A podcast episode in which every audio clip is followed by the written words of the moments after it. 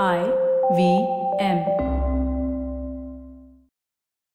नमस्कार, स्वागत है आपका इक्का दुक्का इकोनॉमी पॉडकास्ट के एक नए आयाम और एक नए एपिसोड पर। दोस्तों इक्का दुक्का इकोनॉमी में हम दुनिया भर के आर्थिक मुद्दों को, आर्थिक डेवलपमेंट्स को और कुछ विशेष बड़े डेवलपमेंट्स को जोड़ते हैं आपकी जेब से, आपकी तनख्वाह से और आपकी आने वाली ग्रोथ और सैलरी से। फिर चाहे वो रशिया यूक्रेन की लड़ाई हो, चाहे वो फ़िज़िकल डेफिसिट हो, चाहे वो जीडीपी हो, चाहे वो सरकारी नौकरी हो, या फिर वो चाहे आज का मुद्दा हो। क्या है आज का मुद्दा? टैक्सेशन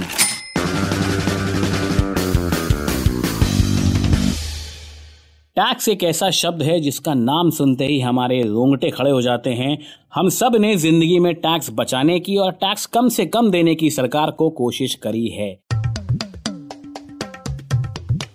पर क्या आप जानते हैं, टैक्स आपकी सरकार का हक होता है और हमारा देश दुनिया भर में कम टैक्सेस चार्ज करने वाले देशों में से एक है।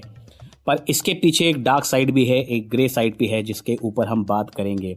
आज हमारे साथ जुड़ रहे हैं श्री अरुण कुमार जी। अरुण कुमार जी ने उन्नीस सौ चौरासी में जवाहरलाल नेहरू यूनिवर्सिटी जिसे हम जेएनयू के नाम से भी जानते हैं, अरुण कुमार जी ने जेएनयू सन उन्नीस सौ चौरासी में ज्वाइन किया था और वहाँ से वो रिटायर हुए 2015 में 31 साल तक जेएनयू में रहे Arun Kumar ji. He is currently the Malcolm Adishesha Chair Professor in Institute of Social Sciences. Arun Kumar ji president रह चुके हैं, जेएनयू टीचर्स एसोसिएशन के, और 2014 के बाद ये वाइस प्रेसिडेंट थे Indian academy of social sciences के। अगर पढ़ाई की बात करूँ तो अरुण जी पीएचडी हैं इकोनॉमिक्स में, मास्टर्स हैं फिजिक्स में, from both Princeton university, USA and the Delhi university. Tax दो तरह के होते हैं हमारे देश में, इनडायरेक्ट टैक्स, यानी कि जो हम एंड कंज्यूमर के तौर पे देते हैं, जैसे जीएसटी हो गया पेट्रोल और डीजल पे जो हम टैक्स देते हैं, हमने कुछ सामान खरीदा या रेस्टोरेंट में जाके खाना खाया, उसके ऊपर जो टैक्स लगता है, उसको हम इनडायरेक्ट टैक्स बुलाते हैं। डायरेक्ट टैक्स वो होता है जो कि हम अपनी तनख्वाह से डायरेक्टली देते हैं या फिर कंपनी अपनी रेवेन्यू से डायरेक्टली देती है। तो इन दोनों शब्दों को याद रखिएगा दोस्तों। डायरेक्ट टैक्स मतलब कि जो हमारी सैलरी से, हमारी कंपनी के रेवेन्यू से सीधा जाता है गवर्नमेंट को जिसको हम स्विच नहीं कर सकते, किसी और के ऊपर डाल नहीं सकते, और इनडायरेक्ट टैक्स यानी कि जीएसटी या फिर जो हमारे कंजम्पशन के ऊपर हम देते हैं, चाहे वो पेट्रोल हो, डीजल हो रेस्टोरेंट में खाना खाना हो, या फिर कोई सामान खरीदना हो। तो अरुण जी शुरू करते हैं आज का पॉडकास्ट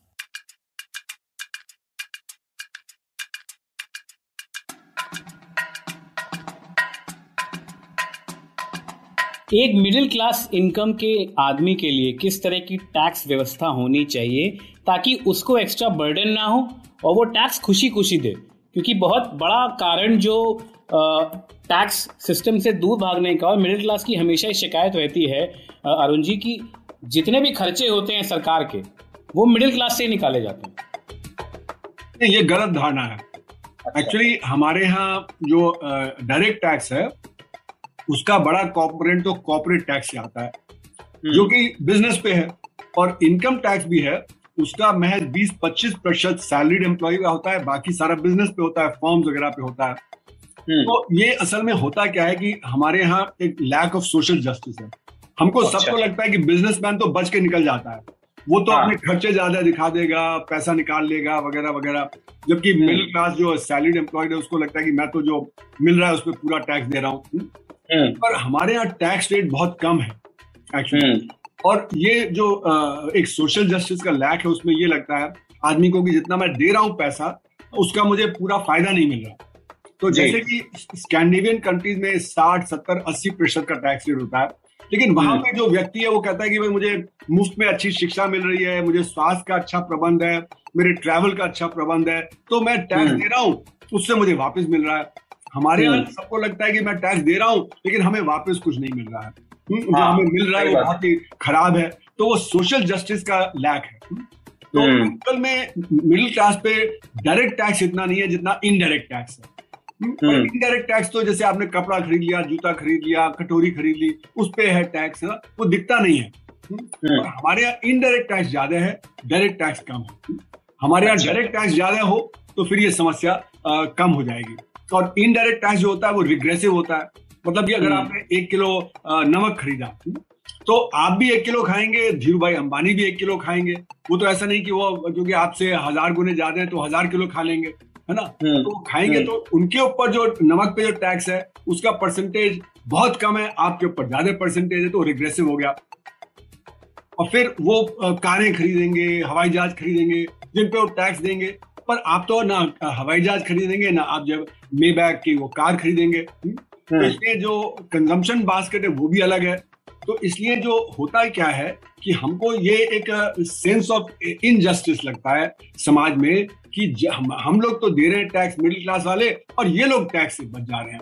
इसलिए ये एक परेशानी का रहता है। लेकिन अगर आप देखें तो हमारे देश में हमें इनडायरेक्ट टैक्स कम कर देना चाहिए और डायरेक्ट टैक्स बढ़ा देना चाहिए। क्योंकि डायरेक्ट टैक्स तो सिर्फ़ अमीर पे लगेगा। इनडायरेक्ट हम्म। टैक्स गरीब पे भी लगेगा। जो हमारे टैक्स नेट में नहीं भी है डायरेक्ट टैक्स के नेट में उसमें भी वो अपने बच्चे के लिए कोई स्कूल बैग खरीदेगा एक चप्पल खरीद लेगा एक कपड़ा खरीद लेगा उस पर भी उसका टैक्स लग जाएगा।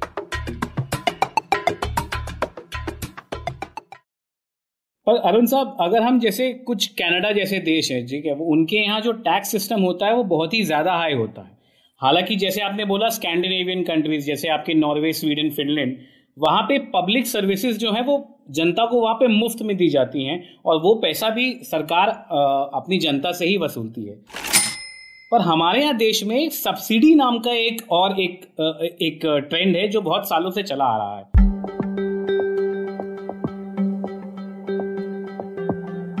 अब पुरानी सरकारों ने जो हमेशा सरकार का जस्टिफिकेशन होता है कि पेट्रोल और डीजल के नाम पे बहुत सब्सिडी दी। और इसलिए पेट्रोल, डीजल एक सस्ते दाम पर जनता को उपलब्ध मुहैया कराया गया।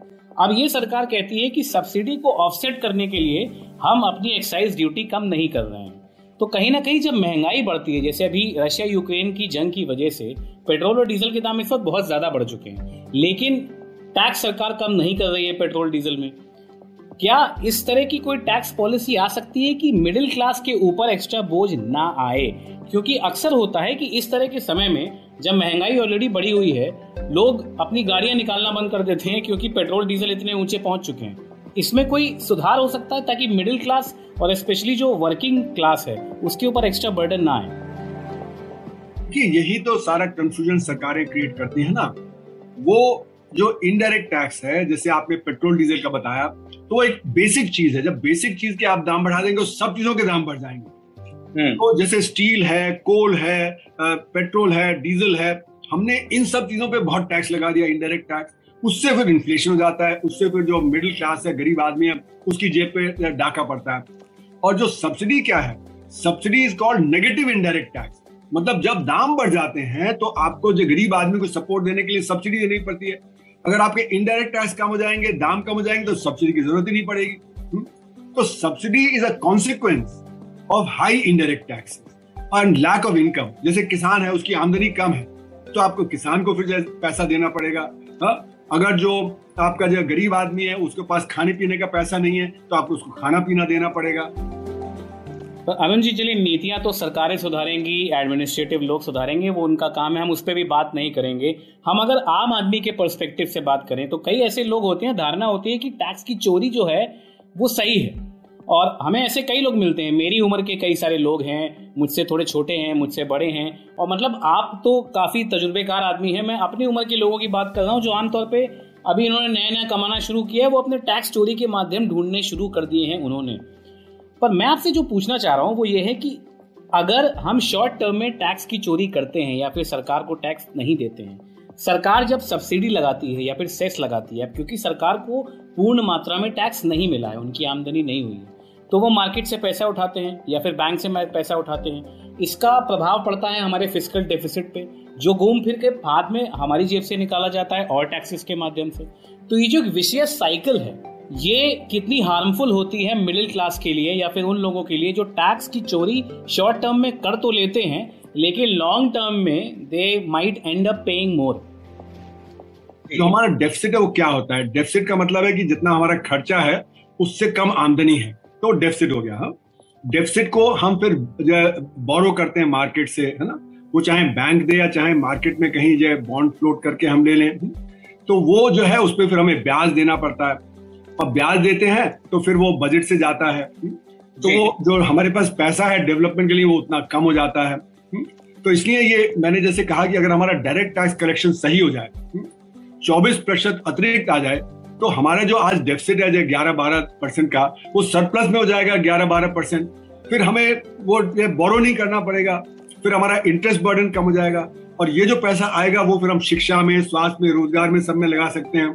तो सबसे अहम जो समस्या है, वो काले धन की अर्थव्यवस्था है। उसी की वजह से सारा का सारा टैक्सेशन सिस्टम चरमरा गया है। उसी की वजह से टैक्स की कमी है, जो आपने कहा कि टैक्स की कमी है।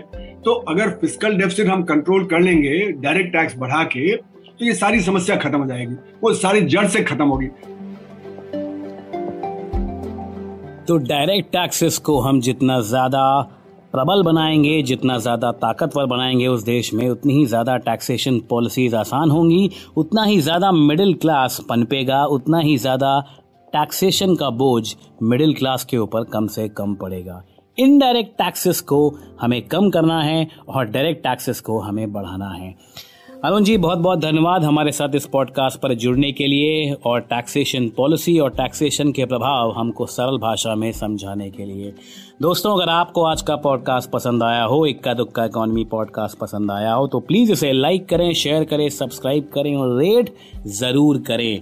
अगर आपका कोई मित्र है जिसे टैक्सेशन के बारे में नए आयाम जानने हैं या फिर वो जानना चाहता है कि टैक्सेशन कैसे और सरल बनाया जा सकता है इस देश का तो प्लीज़ ये पॉडकास्ट उस तक पहुंचाएँ। अगले एपिसोड पर इक्का दुक्का इकोनॉमी पॉडकास्ट के हम इकोनॉमी के एक नए आयाम को जोड़ेंगे। आपके जेब से तब तक के लिए नमस्कार, ख्याल रखिए और शब्बा खैर।